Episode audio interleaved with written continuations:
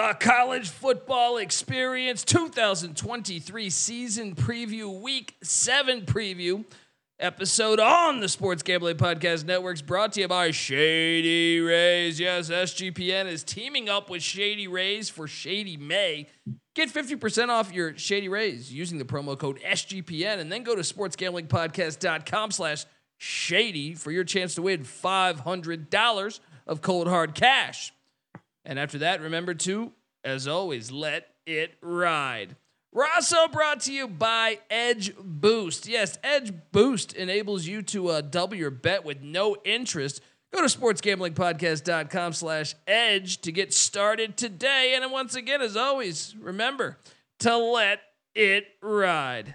This is Jim Mora, and you're listening to SGPN. Let it ride.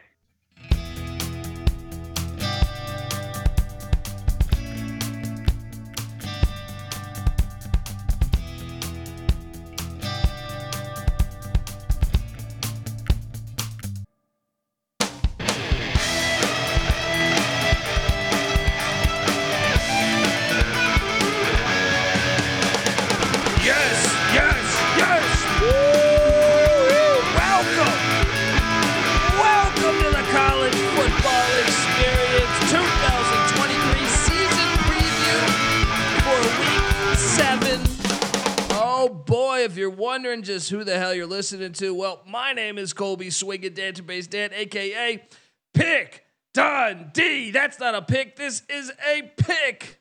He was raised in the land down under, where a man thinks on his feet, speaks with his fists, and lives by his wits. When Dundee happened, he was a superstar. And you're nothing but a chameleon, lemon-headed, coward, tailless pussy. And I'm after you, buddy. You're gonna pay for it. Good night. I mean, I'm still in South America. This is the final week I'm going to be in South America talking college football. I'm glad to bring the game down here. And uh, on behalf of college football and, you know, spread the spread the word.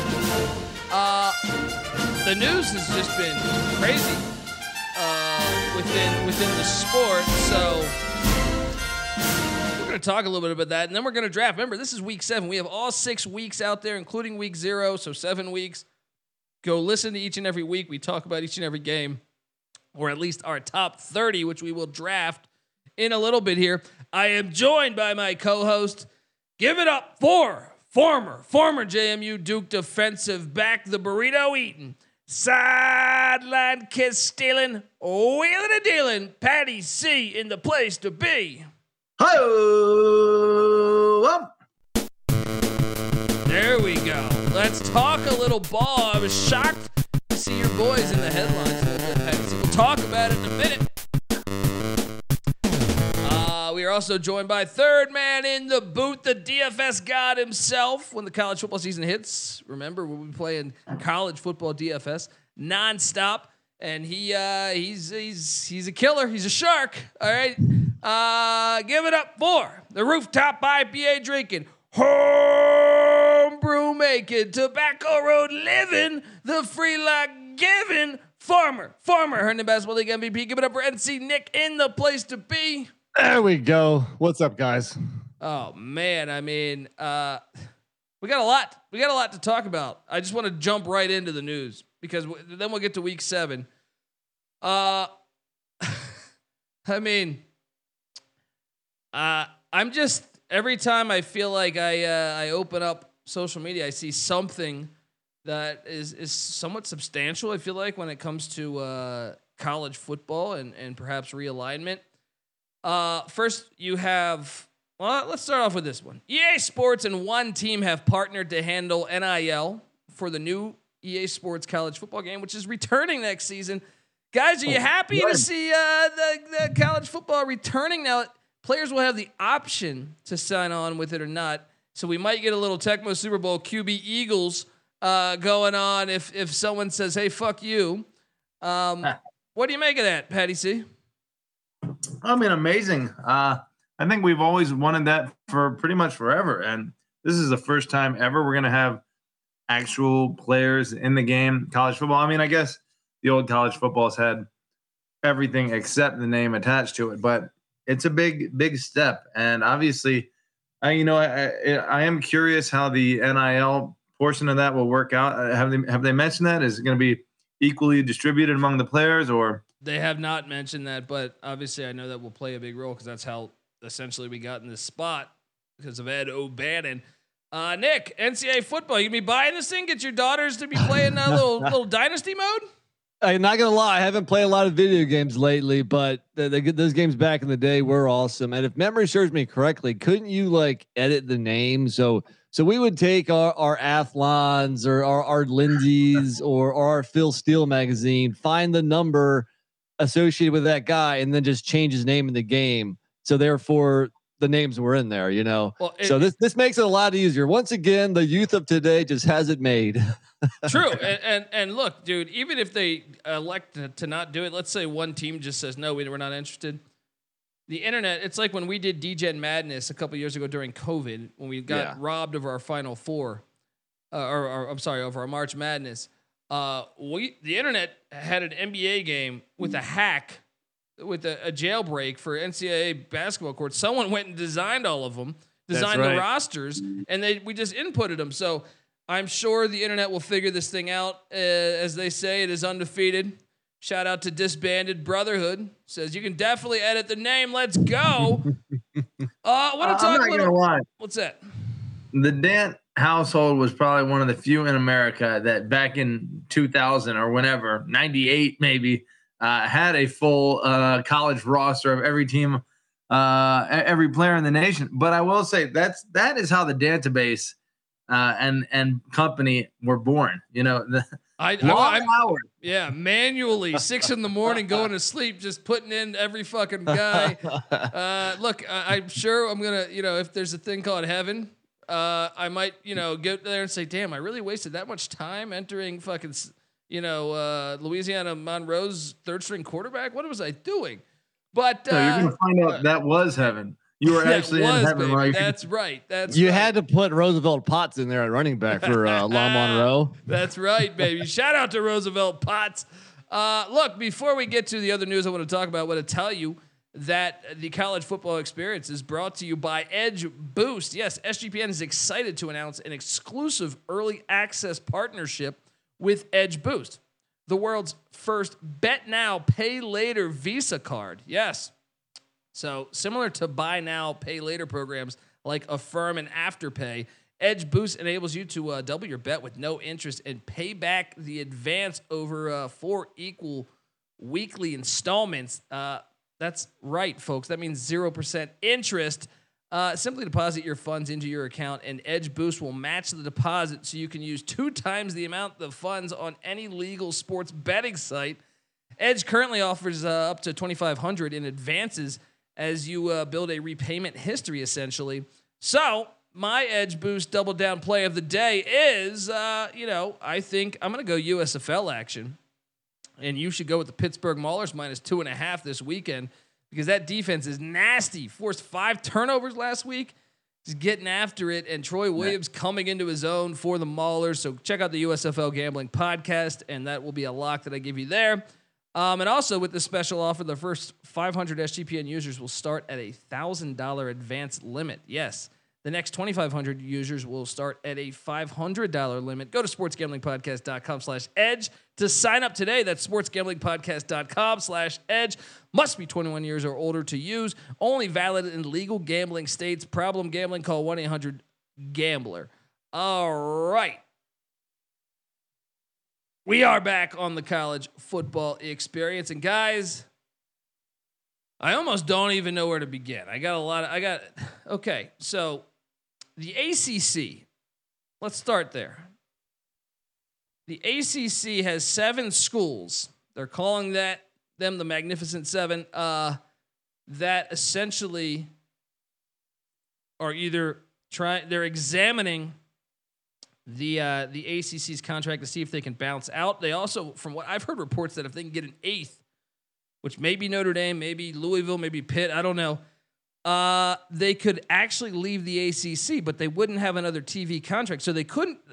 Theoretically, you could form your own conference, but it'd be a little late so I don't think that's an option. I think more likely option is that uh, they either join the Big 12, uh, SEC, or or Big 10. Now, why this is all really hard to really follow is because also at the same time, and I'm seeing I, I saw Michael Alford make a statement about this that they just met Sunday and Monday in Florida. And a, a weighted revenue distribution model is gaining support among ACC schools, where if your football team or your NCAA tournament uh, team wins, instead of sharing it with the the whole uh, the whole 15 teams or 14 teams, you would then just pocket that money yourselves, or or a little bit would go to the ACC, and most of it would go to you. I think I read 10 million for a football win in the playoffs or something like that. But now, is that different? Sorry to cut you off. Is that different than than some other conferences? How they used to have their weighted distribution? Because I think that weighted distribution, it was just the bigger schools got more of the pie, regardless. Yeah, yeah. I I I, I, I don't mind different. the yeah. you know if you're the team that goes further and and earns that money, I don't mind you keeping more of it. I think uh, that's what what's more American than that well, no, and, and uh, yeah, that is that that's not bad because that forces everyone to uh, to really focus on football and basketball, your revenue sports, and say, hey, right, it's doing? you don't have the Pittsburgh yeah. Pirates, yeah, you yeah. know, of Major League Baseball, just you know, cat cashing other people's paychecks. But at the same time, I also have read reports that Brett Yormark, who you know, I I know uh, Ross Dellenger for uh, sport uh, SportsIllustrated.com he just published an article about uh, he was at at uh, you know some college football meetings in, in Arizona and or the Big 12's college football meetings in Arizona. And Brett Yormark obviously everyone knows Colorado Utah Arizona and Arizona State have been uh, options that Brett Yormark has has said he wanted right but if they remain committed to the Pac 12 and and there's speculation here that he would uh, be interested in all of those ACC teams that would be leaving, right? And not only that, he also had UConn as a team. Oh, well, first off, he had San Diego State and UNLV in the Mountain West as teams that he would be interested in. Even Fresno State was on that board.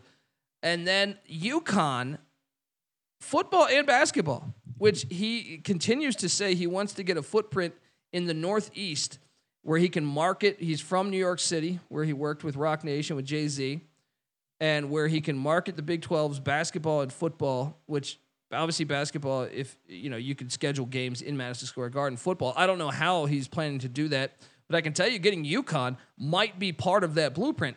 What's hilarious to me, well, first, what, what, what's your guys' thoughts on all of that? Because I have more conference re- realignment news in a minute here, but uh, what what do you make of? That? I was shocked that. Uh, by the way, the seven ACC schools were Florida State, Miami, Clemson, North Carolina, NC State, Virginia Tech, and UVA. UVA taking football serious? Is this happening, Patty C? What's what do you make of the ACC? You know, and this potential. I mean, it sounds like this could blow up any second. It sounds like also, you know, maybe they they will. I don't know why, if you're Boston College, you would agree to a revenue distribution.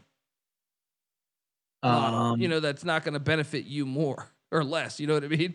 So, well, I think if you have to, you would agree to it. I don't think Boston College is probably the one that's out there searching for that. If, if you're the little fish in the pond, but you're getting the same uh, food portion is the big fish, then you want to keep things status quo. But um, yeah, I think if it means uh, getting no food versus getting a little less food, that's why a team like Boston College would agree to that. UVA, I'm not surprised. I don't think it's them taking football seriously. It's, it's probably them taking money seriously, you know, and having the uh, whatever cachet in a number of uh, areas that allows them to be part of that crew that could leave, you know. But and Virginia will probably get picked up by either the SEC or the Big Ten. Just, just no, but that, that's another thing that came out in Dellenger's article was that Kevin Warren, before he left just past uh, April, had uh, basically had evaluated Oregon and Washington joining the Big Ten and uh, their value and how much more money they could get from. And the TV execs were not interested uh, unless uh, essentially Kevin Warren, for it to make sense, wanted $200 million. and TV execs were not interested in adding Oregon and Washington. Also, USC apparently said to Kevin Warren that they are not interested in, they do not want the Big Ten to expand to the West Coast. So interesting. Besides USC and UCLA, they want the, and who knows how, how, how much power that is. But my point with that assessment, this could all change. Obviously, they have a brand new commissioner, but if they don't add, if Oregon and Washington don't add much value and the, the slice of the pie gets smaller for every other school, then I don't know that they would be jumping. The only one that I think could be jumping would be Big the Big 12 because he's made it known he's looking to add a lot of teams. That could be jumping from the Big 12 to uh, to the Big 10 or no, the ACC teams going to the Big because if the SEC and the Big 10 are set on their basically saying if we add Virginia and North Carolina, yes, we get into Virginia and North Carolina, but we're we don't our, our our piece of the pie is smaller because TV execs don't value those schools as big big you know money makers. Yeah.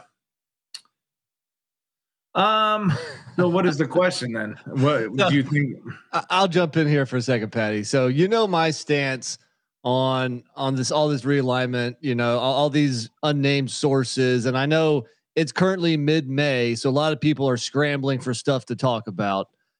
Yes, all of this stuff may be happening behind the scenes, but there are a thousand scenarios that we could throw out and talk about for five hours. The fact is, we don't really know. Nobody knows, and and these people on Twitter that you've that you've sent me some of the stuff, Colby. You know, the one guy especially, I forget his name, but you know, if we had if, if all these people with sources, if all that stuff came true, the ACC currently wouldn't exist. Neither would the Big 12, neither would the Pac 12. I mean, there's been so much bullshit thrown out there for the last year or two. I'm hesitant to believe anything. Well, I can tell you this 16 minutes ago, Pat Forde reported that those seven, that all those ACC teams met and those seven sure, that makes complete sense. Yeah, if yeah. anybody didn't think, I mean, they should be doing that. Every school has to look out for themselves, of course. But that um, doesn't mean like, you know, there's, uh, uh, you know, the Big 12 already has an agreement reached with Louisville. People yeah. are just ta- are just going for anything right now, and I just think you kind of have to sit back and see how the dust settles.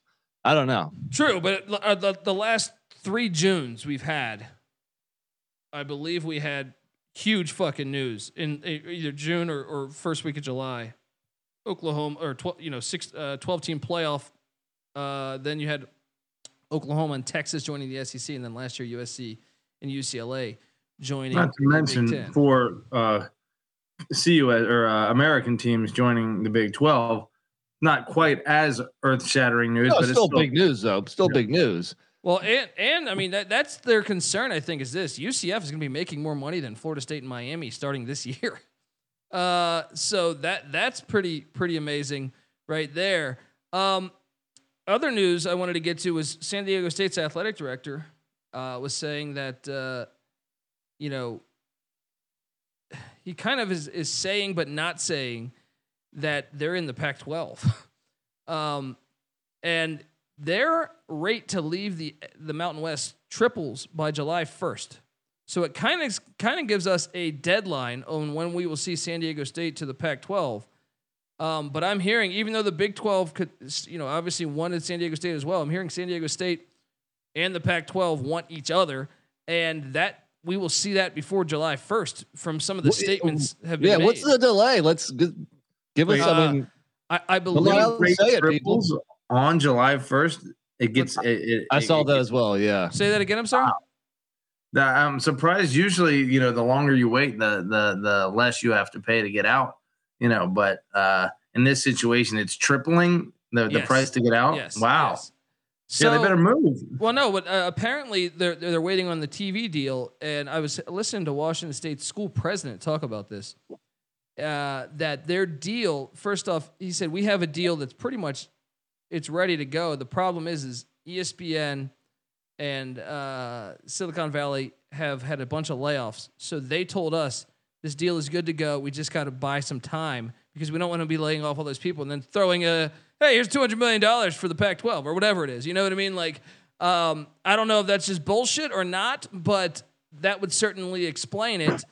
Uh, and you got to wonder if they add San Diego State, you would think they would be adding another team uh, just to have an even number. So that is something to watch out for. I wanted to touch base on one more thing. UConn. It's funny, Pat Forde. I I, I I've met Pat Forde before, and I, I think he's a good journalist. But at the same time, like he was adamant that UConn should not join the Big Twelve. I completely disagree with him. If the if the Big Twelve came calling, they would make like eight times the amount of money, maybe even more, uh, that they would actually be making in the Big East currently, and their football team would now have a contract in a major network with, uh, with you know getting on TV all the time. They're independent right now, and that's a hard grind. I was shocked to see that he said that. Nick, what do you make of UConn potentially? Yormark wants to get to New York City. UConn, probably the them or Rutgers, you could argue the closest college football team in New York City. And Yeah. then obviously the college basketball brand would be on brand with the Big 12, the best conference of late in, in college basketball. Eh, no Final Four teams, but uh, so uh, you know, look, I'm a as a huge college basketball fan. You know, I love UConn in the Big East. That's really where they belong. But take that out of the picture, and you know, UConn's their, their little you know flirt with the uh, American Athletic Conference didn't really work out. But if you have an, an opportunity to, to join one of the major conferences, I think you have to take it. Like if you're a UConn fan, if you're part of the university or part of the academic programs, you you have to jump at that. I think Yeah. yeah, the, the money disparity is so big. I think you'd be foolish. I was to. fascinated. He's like, I hope they learn by their first m- mistake. I'm like, their first mistake wasn't offering $35 million a year or whatever the number is, right. where they could in- throw all that into their football program. It was joining the AAC. joining the uh, Big East or joining the uh, American was it? Or no, no, no, they went. Uh, well, no, how'd that work out? Because they were Big East. So what was their first mistake then? American. Yeah, American. American is what he said. Be- Okay, But, it, I mean, American, just their revenue was not the same as the Big 12. And if you can Nowhere get near. into part of this, Yeah, makes nowhere no, no fucking sense. I think that's a pretty interesting storyline, though, moving well, forward. well, that uh, they didn't really have an option. Uh, it's not like they left the Big East for the American, right? It the Big East folded, and the Yeah. American formed. They needed Yeah. a football conference. They Yeah. had to join. They know? needed a conference in general because we didn't know that the Big East was going to do this right away in basketball. For a second, the Big East had, I don't know if you guys remember this, they had TCU and Boise State and San Diego State, and then they decided to scrap that. They never even played a game. But for a second, that was, you know, going to be the Big the, the Big East for a few months. Um, UConn to the Big 12, Patty C. What would you think of that? Well, I think if you look at what happened when I, I don't know how long I don't remember. I don't think they were Big East before. What were they? CUSA uh, uh, before the Big East in, in football because they weren't a Big East football team. yeah, the I think time, they were might have been CUSA or, or maybe just indep- maybe FCS. They played. They were in the Big East also. No, I know that they were in the Big East, but I'm saying like before the Big East. I got you. No, what I'm saying is uh, for football, I, I don't remember them as a Big East team back. Oh no, the they 90s. were a Big East. Oh yeah. yeah, Were they? were. yeah. Were they? And they just came up. Okay. Mhm.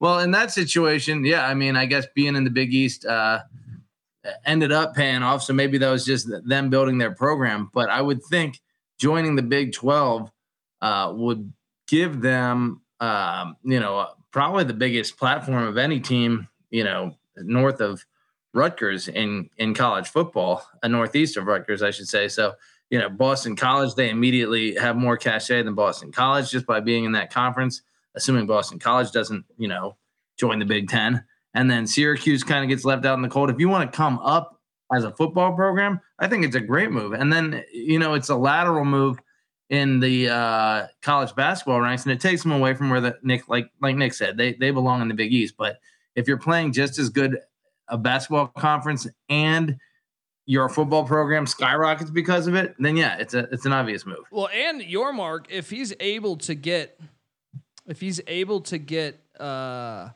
you know, if Syracuse needs a home and the Big Twelve then can get Syracuse or Pitt or Louisville. Isn't aren't they make wouldn't they be making the same mistake the ACC did, bringing in a bunch of schools that weren't very good at football and don't bring in a bunch of uh, a bunch of money?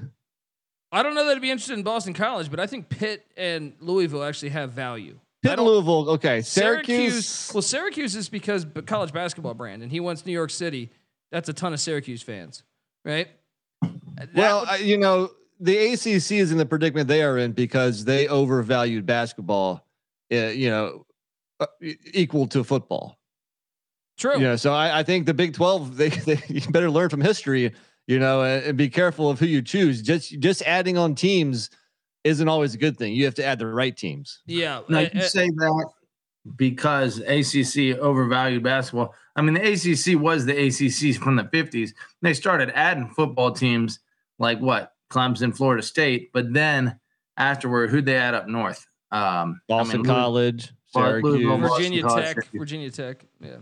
Most of those are, I mean, I would say those are as much football schools as they are basketball schools to No, extent. the, the ACC overvalued academics and they overvalued basketball. Well, they're just better at basketball. But yeah, I mean, maybe it's because they overvalue it. Maybe, maybe because they don't invest in football. Maybe But that's it. my, but- my my point that I was going to make though is that if they get Louisville and Pitt, and let's say Syracuse along with UConn, they already have West Virginia and Cincinnati, who are old Big East teams, right? How many teams would that be? Like twenty or something? I mean, Yeah, but I think that's the future, buddy. I, I think we we, Yeah. we, we got to get content with that. But uh, maybe maybe the Big Twelve will be the first to move to a, a gigantic number like that. Who knows? I mean, I mean, all these scenarios are endless. The possibilities.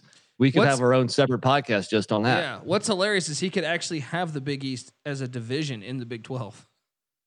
This is the Big East division with Louisville, Pitt, so stupid. yeah, so all this stupid. stuff. Yeah. Uh, What any- would be the other division? the Big West? The Southwest Conference, Yeah, I, I, think don't I think the Big West is already trademarked, buddy. yeah, the Big Eight. Mr. FCS football guy. yeah, buddy. Uh, all right, look. Um, well, I'm I'm curious what you guys make. So. You got the seven, the seven, uh, the Magnificent Seven in the ACC. They say they're all going to stay together. You know, Friends through eternity,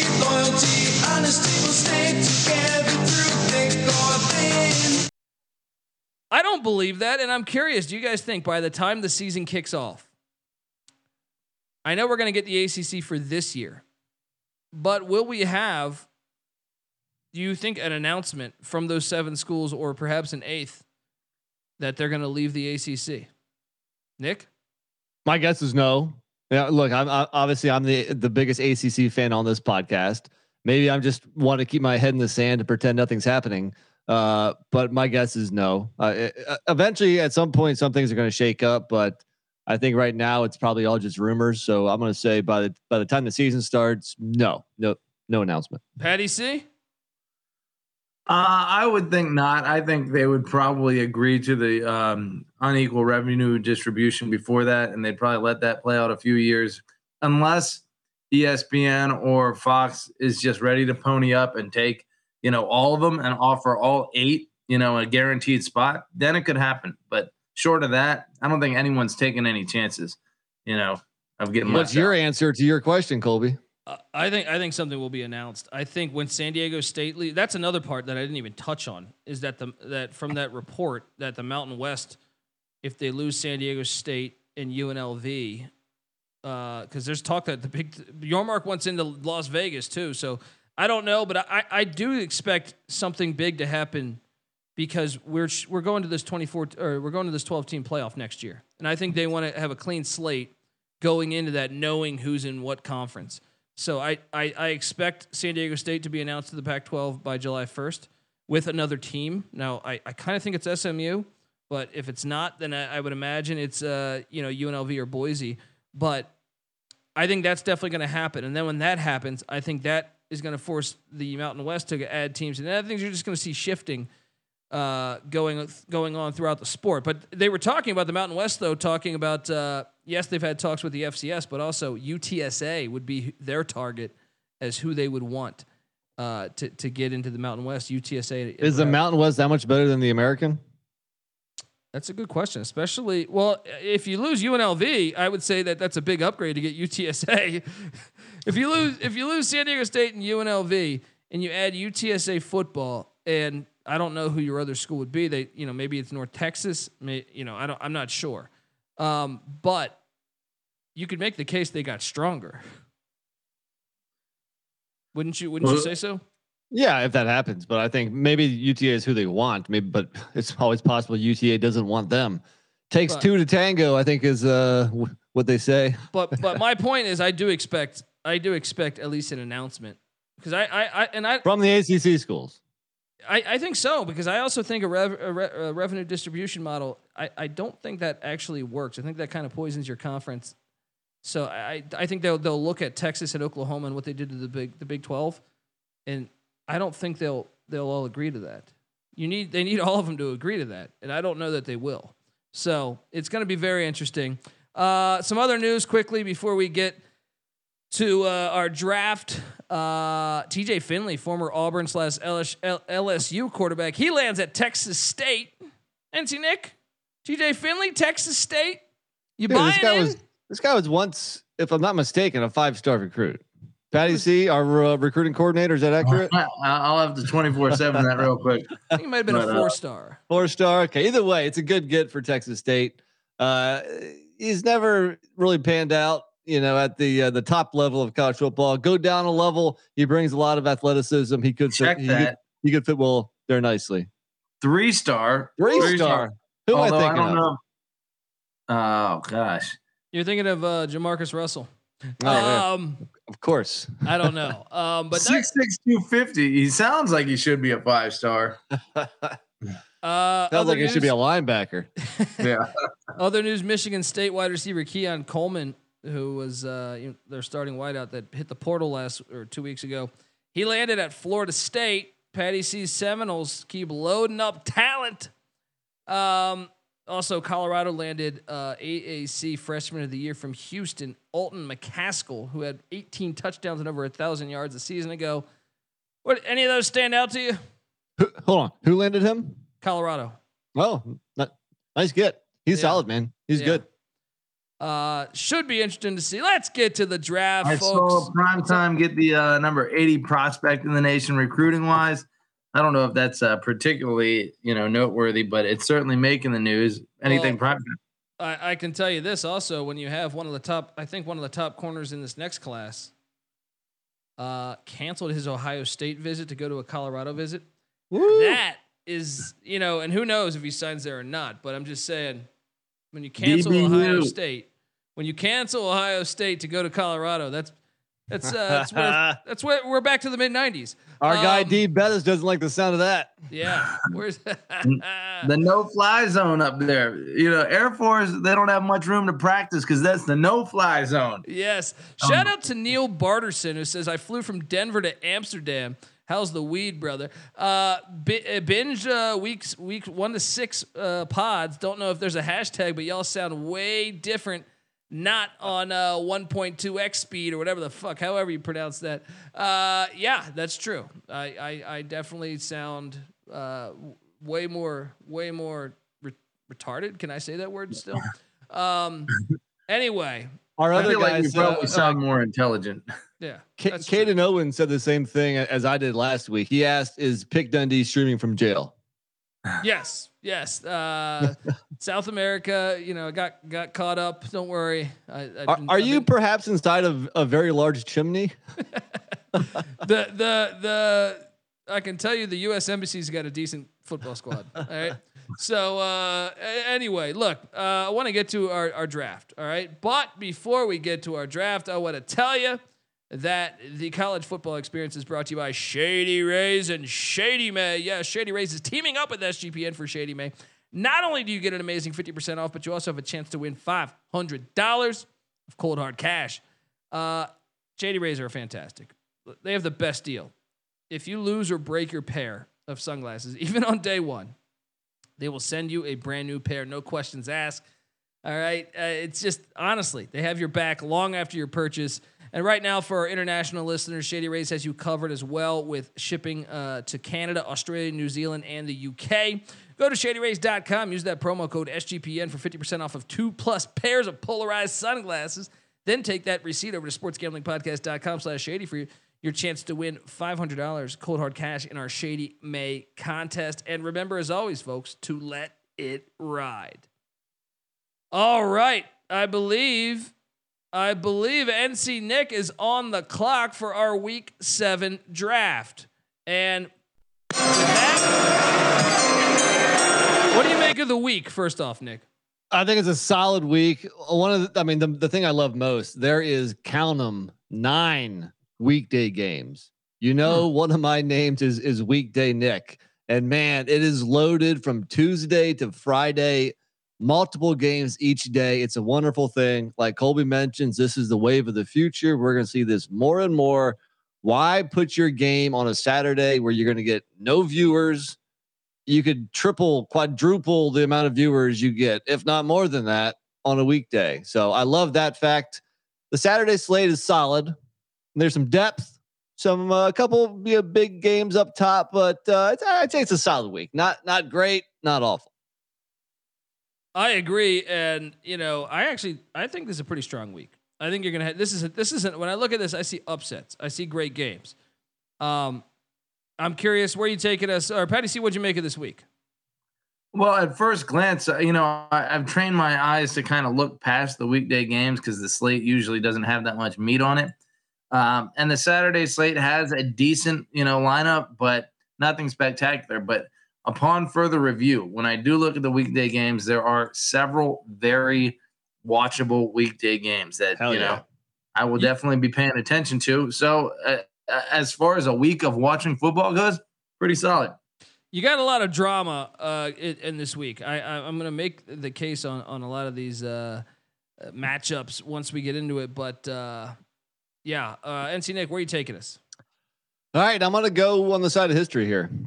I'm gonna say USC at Notre Dame. Been playing since 1926. Uh, I mean, yeah. Not only is it a historic, great historic rivalry, but also these two teams combined for 20 wins last year. So it's historic yet very relevant this year. Give me USC at Notre Dame. Hartman for Heisman. It's a big opportunity for him. USC at Notre Dame. This is one of those rivalries, though. It's funny as pe- people often say, "Colby, you're a traditionalist. You love this, you know, you, you love college football rivalries." This one never really moved the needle for me, but I I do think it's a great matchup. I think I kind of I'm high on USC, but I'm not that high on Notre Dame this year. But a, a trip to uh, to South Bend, it could be cold here. Could be interesting. Patty C, what do you make of USC at Notre Dame?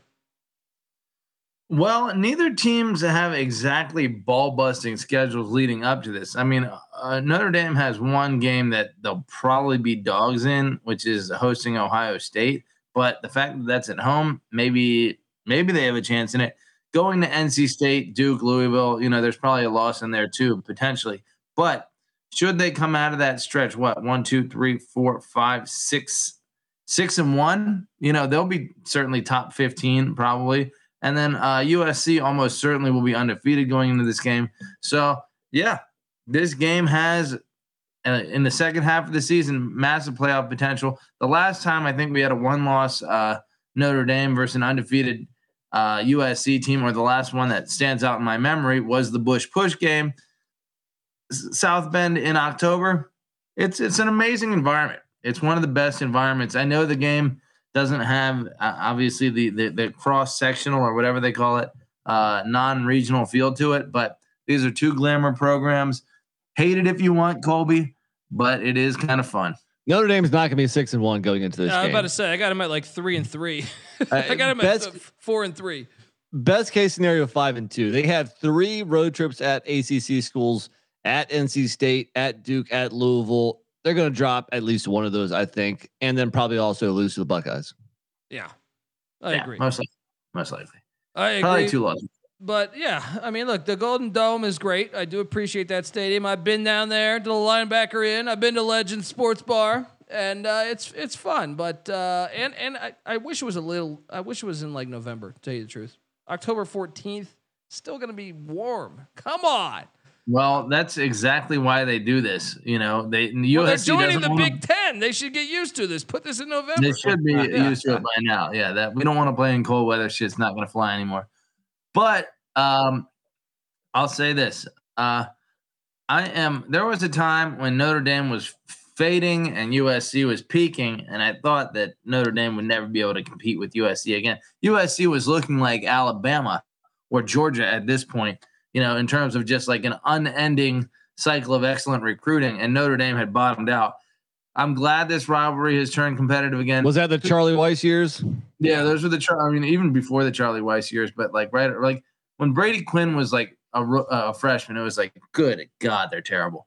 Um, but uh, Yeah, I, I wonder who will be favored. Obviously, you have to think USC, but either way, the spread shouldn't be that big for this game, right? I don't think so. Probably be like I don't know.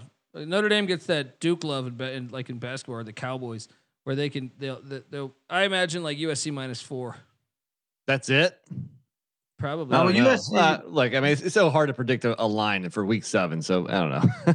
I mean, the, the final score last year was what? I got to get this pulled up.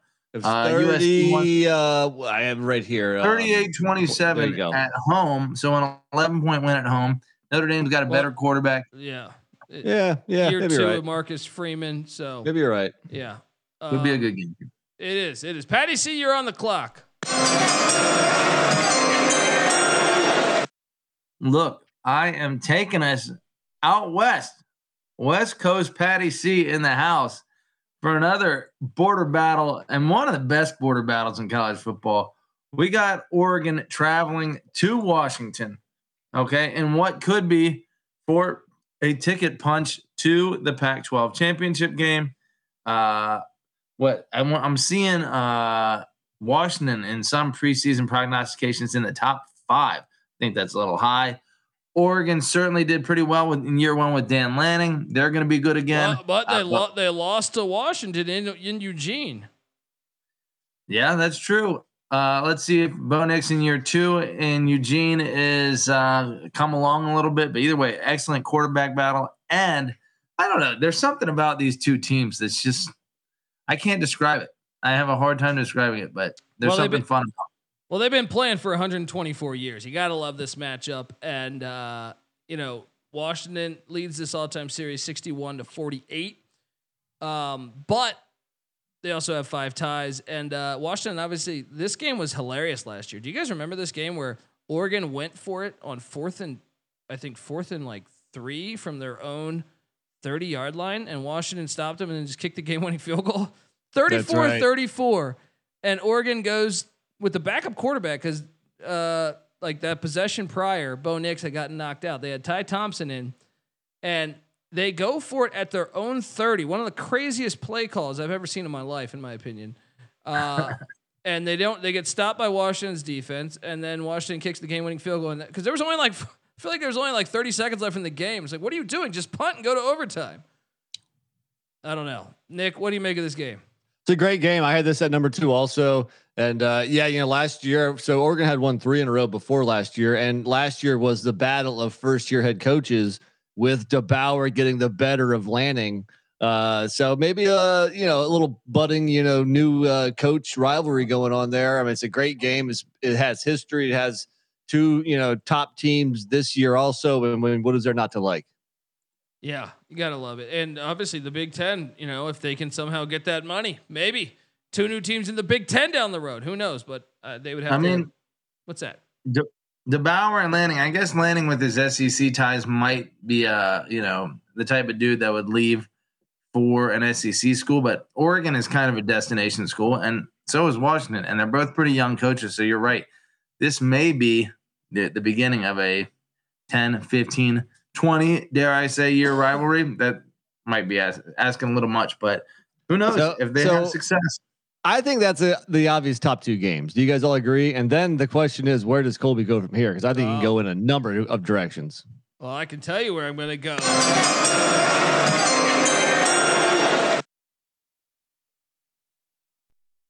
One, there would be one that I play because I love the rivalry, but I just don't think that team's going to be very good this year.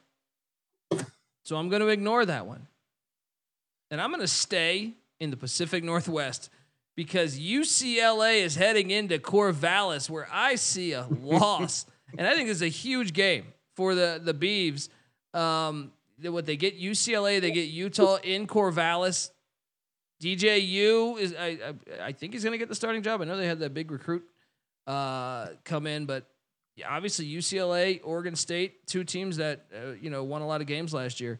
Um, so Patty C, NC Nick, what do you make of UCLA, Oregon State? Uh, first off, Patty, see bad timing showing the dog. You know, you you, you show Colby's dog uh, what the, the previous game when the Huskies are playing. Okay, That's Not- true, but not Oregon State might be the dog here, and we're rooting for them. ah, well, they might not be the dog. You know, Yeah, uh, right.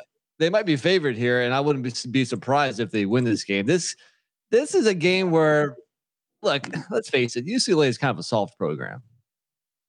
I don't think they want to go into Corvallis and want any part of the Beavers here. Uh, yeah. I mean, I don't know, but Chip Kelly does run the ball a lot. He True. does run the ball a lot. So I just still, I still think of them as you know, nice weather and and you know, sunny field and fancy uniforms. They don't want, they don't want a part of Corvallis, right? yeah, with the chainsaw, the turnover chainsaw. uh, and oh, believe it or not, Oregon State did win the last matchup they played.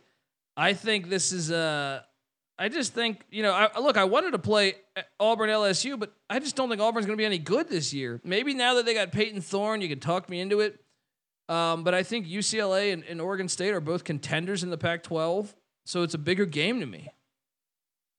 I mean, um, you said Auburn LSU was another one. I mean, that's that's a really great game. But, But Auburn, I agree. Auburn, you know, had a losing record last year. They don't have a lot of talent on their roster right now, in my opinion. I know they bring in a bunch of transfers. Maybe that works out.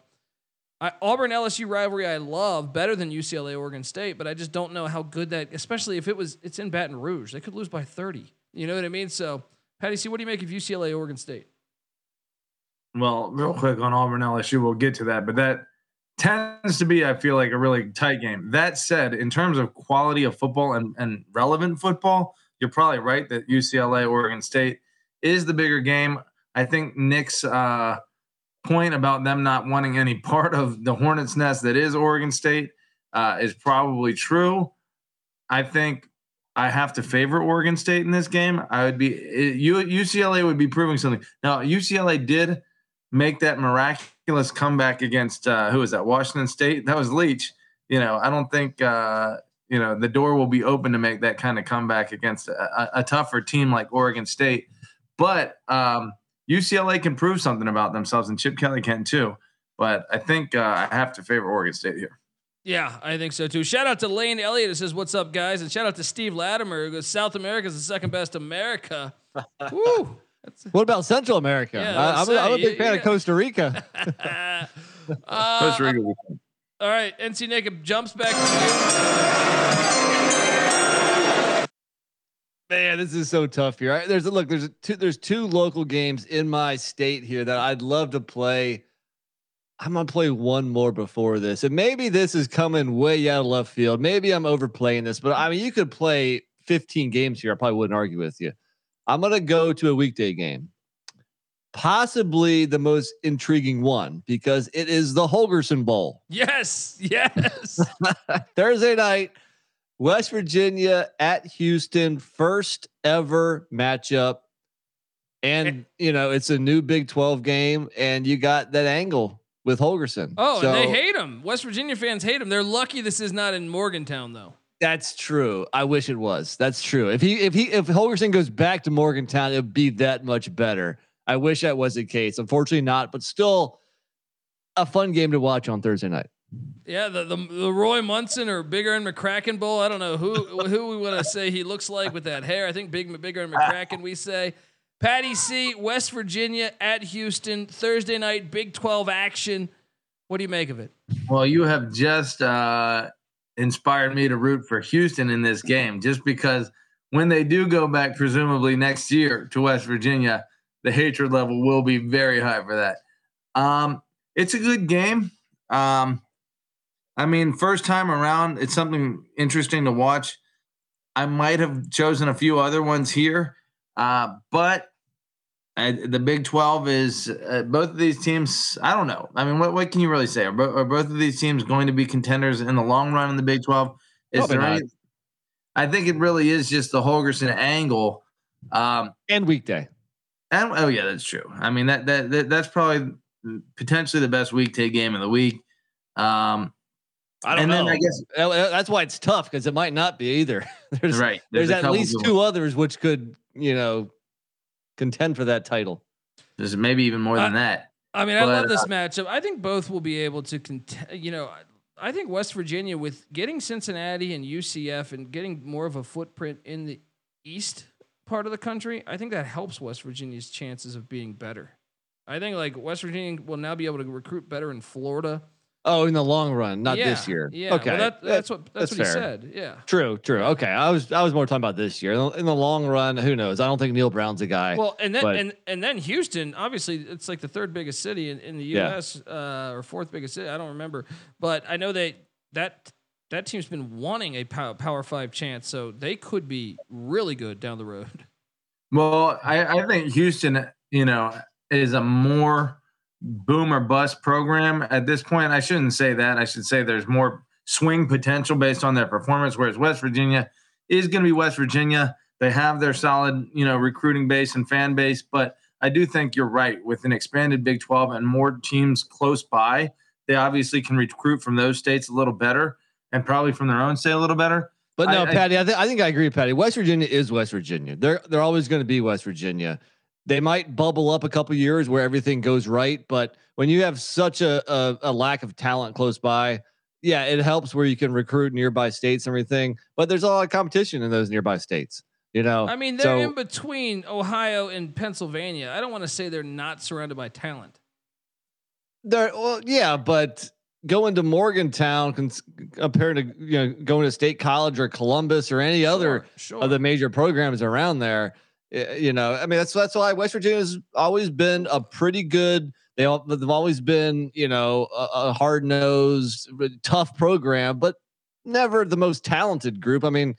How many all stars have come from West Virginia in the NFL over the course? You know, Sure, a sure. handful, but but but I do believe you get you know don't shit on Jeff Hostetler, um, and uh, you get uh, to me like pl- having Cincinnati now. When you were going into Ohio before, you're like, man, we're playing all of our games in Texas and Oklahoma. Now, now you can actually say, hey, we play Cincinnati every year. We're going to be playing in Cincinnati, and, and Morgantown's not far away. You know what I mean? So I think that's an advantage, and also the fact you can go into Florida and say, hey, we play UCF every year, or you know, almost every year. And they're willing to go get dum dums. If you can get a coach that can recruit that area, there is a lot of speed, you know, that other teams won't touch. Well, Uh, you know, I, I'm glad Colby brought uh, brought up Jeff Hostetler because Hostetler wanted to go to Penn State, but Paterno wanted to make him a linebacker. So that shows you that West Virginia in, isn't the the top tier program that pl- that players in, in that area want to go to. All right, Okay. I'm just saying they've got they've had some good players. Pat White made it to the the NFL. Uh, Yeah. They had some backs. Yeah. Uh, course, Noel of course. Devine, Amy Of course. Zereoué. They've had Steve their solid program for Yeah. 50 years. Of course, they have a, a handful of guys. All I'm saying is that you know overall their talent hasn't been as as high as others around them. and Like I- and I would Ohio argue- State. I would argue that they might have. Let Let's talk about without Texas and Oklahoma. What's the hardest place to go on go go to in the Big Twelve and get a dub? Probably Manhattan, right? Maybe um maybe uh West Texas. Why am I drawing a blank on the name? Well, Love well, it. lately, it, lately it's not like Austin has been up there. I know, but Norman Norman's always been one of the hardest. Yeah, It- yeah. So my point is, is that is Morgantown a top three hardest places to win in the in the new Big Twelve once Texas and Oklahoma? Well, it, part of that though is the big travel from all those teams in the Mountain or Central Time Zone. If you got a bunch of Northeast schools, still a tough place to play, obviously, because Morgantown gets lit. yeah, But you you lose that that long travel angle. true, true. It's So- still very hard. Let me say this. One last thing for me about this game.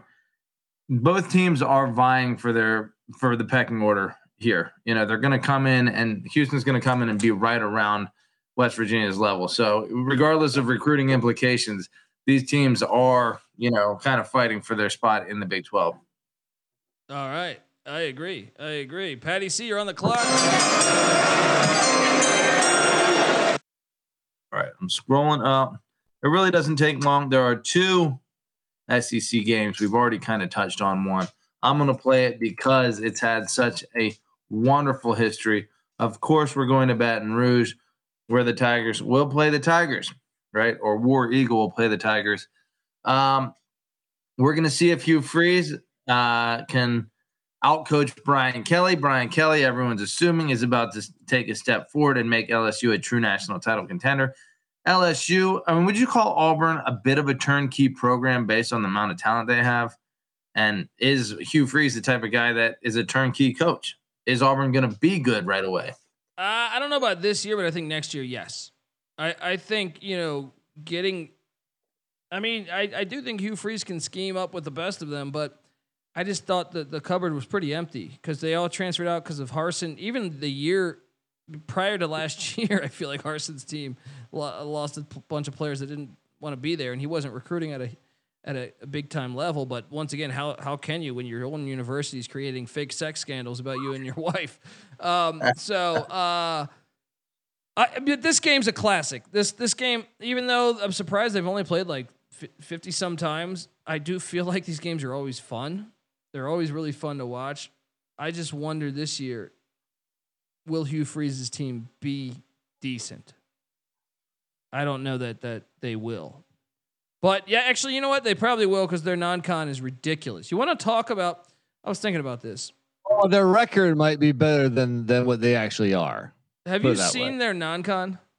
UMass, Cal, Stanford, New Mexico State. I mean, come on, come on. There's a chance they're five and one going into this game. That's true, and they'll be top ten probably. Yeah, uh, probably not. But so th- they have at Cal and at A and M, and then home to Georgia before this game.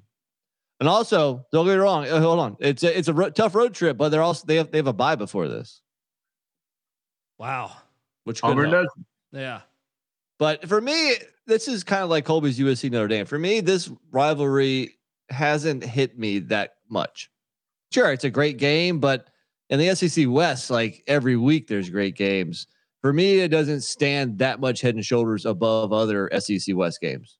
It's it's it's a good game. Don't get me wrong, but I, it's not like must see for me every year. Well, let's let's do a quick uh two two one minute caveat here. Or not caveat, uh, you know, sidebar. And let's talk about what the best SEC West games are to you. 10 I- seconds. Iron Bowl's got to be number one, right? Iron Bowl one. Of course, of course. Egg Bowl might be number two for me. I love the Egg Bowl. The fact they always play on Thanksgiving, I love the Egg Bowl. So those two jump out to me, but this would certainly be right there with him. I, I, I did like those Arkansas LSU matchups for a while, but it's right there. And then there there are some newer matchups like A and M Bama, which is interesting, or you could say um, A and M Arkansas, which is interesting. Or when when Coach Leach was there, I thought any game that Michigan State was in was interesting. Mississippi So State, Mississippi State, not Michigan State. Um, I thought I said Mississippi State. short memory you guys have. You know, this game under uh Les Miles, uh under I guess uh, you can't really say who is the uh, offensive coordinator that ended up being their coach. Uh uh, it wasn't it was Well, No, I can tell you drawing blank. this: what seven? The seven, the last seven matchups, six of them have been by a score or less. So he's got that. In That's his favor. pretty nice. That's Yeah. pretty good. So the rivalry is is going good. Um, and and look, I think it's a it's a fun it's a fun rivalry. I actually think I mean, for like 20 years, this game has been like who's going to be number two in the SEC behind But. Patty C is a kind of a closet Auburn fan, or maybe not even Yeah. closet. I'm not in closet. I, I'm out of the closet. I am, I am, you know, a flaming Auburn fan here. Uh, yeah. So I don't know, and, and I see the chat saying, "What's in the can?" I'm drinking uh, some Colombian beer here. Oh, and, uh, and Colby is in the can. Mm-hmm. All right. The outhouse. Uh, look, uh, there's a lot out there that I like, but there's one weekday game that just gets me excited for college football. Which And- one? There's so many. There's so many this week. I love it. I'm taking you to the one on Tuesday. nice. I'm taking you to the one where I actually love this rivalry: Mountains against Meth. Uh, C- Coastal Carolina at Appalachian State. Remember, Big Bird is back at Coastal Carolina, and they also were able to retain their OC, I believe. So, uh, as much as I didn't care for the hire of Tim Beck, I think he did a great job keeping uh, keeping some of the the continuity there. And I think they'll probably be better than what I originally thought when they hired him. And then you have App State, who was you know just six and six a year ago, beat Texas A&M at Texas A&M. They're out of their six losses, five of them were by a score or less, and they were just an unlucky team. They're, I know they had the hail mary as one of their wins, so you say that's luck, but to lose that many close games, they uh they, they were an unlucky team by definition last year. I think App State was a lot better than that, and Coastal Carolina, App State Tuesday night. This is, in my opinion, this is like new college football. When me, when me and Nick first started watching college football in the '90s, I know App State was good in the FCS, but this this rivalry has came up, and this is like what I envision 50 years from now. This one's going to be a heater. This is going to be a heater. Coastal Carolina, Appalachian State. Nick, your thoughts? You know I love the game, man, and funny timing because our, our, big App State fan Blanton Stamey just joined the chat right before Colby mentioned that. So I don't know if Colby was trying to appease him or it's just a coincidence, but no, this is a great game, man, and it's been it really has you know came up into a, a nice new rivalry, which with you know the bees, the beach versus the mountains. I know uh, App State calls Coastal the uh, beach chickens. And uh, I, I went to this game last year. I was in Conway for this game last year. I walked into the stadium, and the the, the uh, student section is saying "fuck App State, fuck App State." So it's a, it's fun on both sides. I like both programs, so I'm kind of in the middle here. But uh, Coastal Carolina has never won in Boone.